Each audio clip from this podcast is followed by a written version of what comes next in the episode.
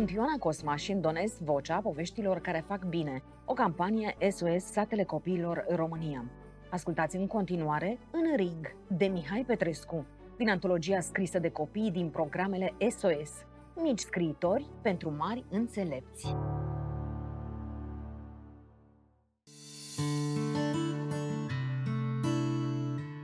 Prietenul lui John Cena, marele de rock, are un meci la o sală foarte mare din Statele Unite ale Americii. Adversarul lui este Daniel Magnificul. Începe prima rundă. The Rock nu reușește să marcheze, iar Daniel îl pune la pământ. Începe numărătoarea inversă. 1, 2, 3. The Rock se ridică. Daniel câștigă primul punct. Runda a doua durează 10 minute. Niciunul dintre jucători nu reușește să câștige al doilea punct, iar arbitrul decide pauză. În pauză, The Rock îi cere ajutorul prietenului său, John Cena. Acesta îi șoptește ceva la ureche, iar intrat în ring, The Rock devine mai atent, agil și puternic.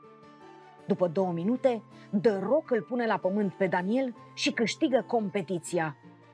Publicul sare în aer, toată lumea aplaudă frenetic. Familia lui The Rock este în extaz când acesta primește centura mult dorită. Sala se golește și ușor, ușor se lasă tăcerea. The Rock se întoarce în ring și se gândește la vorbele lui John din timpul meciului, care i-au inspirat victoria. Gândește-te la ce te doare cel mai mult pe tine, iar atunci vei vrea să fii mai presus de durere. Victoria se naște din suferință, prietene. Adversarul tău e suferința ta cea mare. Suferință. Deci toată copilăria lui The Rock înseamnă suferință. Și a văzut-o pe toată în ochii lui Daniel. Părinții lui îl strigau Ricky. Trăiau cu toții într-un ghetou, în sărăcie. Mâncau fasole la conservă, care niciodată nu ajungea pentru toți membrii familiei. Ricky mai avea trei frați și o soră. Pentru ei, renunța de multe ori la porția lui de mâncare. Patronul unui magazin de cartier, care îl cunoștea bine pe Ricky, i-a dăruit într-o zi un tricou nou, pe care erau desenate două mânuși de box roșii. Pentru Ricky era primul tricou nou nouț pe care îl avea. Așa că nu s-a mai dezlipit de el – Într-o zi, o ceată de copii mai mari din cartier a făcut din Ricky un motiv de distracție. Râdeau pe seama lui, îl împingeau, în timp ce făceau glume proaste și îl loveau fără încetare cu palma peste față, în jocura. Văzând că el nu reacționează, băieții i-au aruncat cu noroi pe tricoul cel nou. Apoi le-au făcut franjuri în ochii lui, după care și-au văzut mulțumiți de drum. În timp ce se gândea la copilăria lui, The Rock a observat că nu este de fapt singur în sală.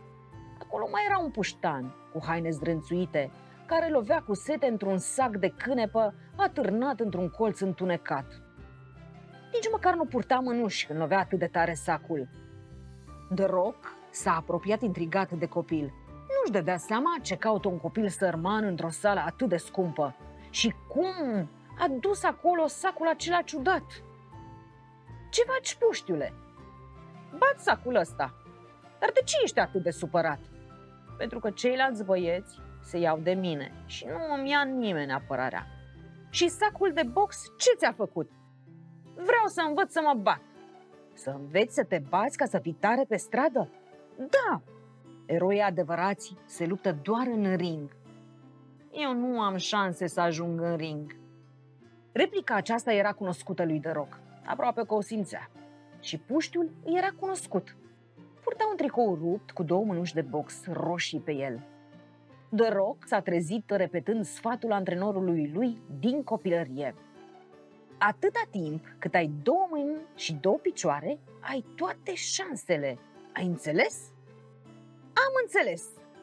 The Rock s-a trezit iarăși singur în sală. De mult nu se mai gândise la copilul din el și la antrenorul lui, patronul magazinului de cartier care l ajutase să devină un wrestler respectat.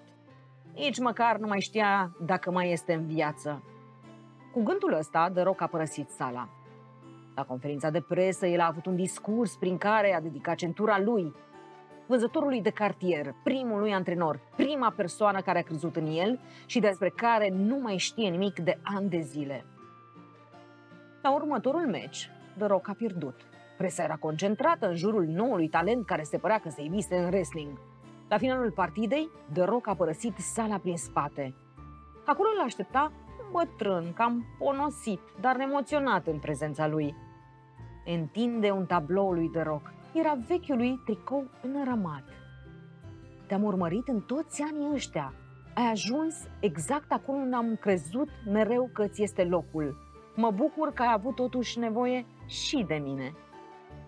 Doar ți-am promis că nu voi uita niciodată de unde am plecat și cine sunt cu adevărat.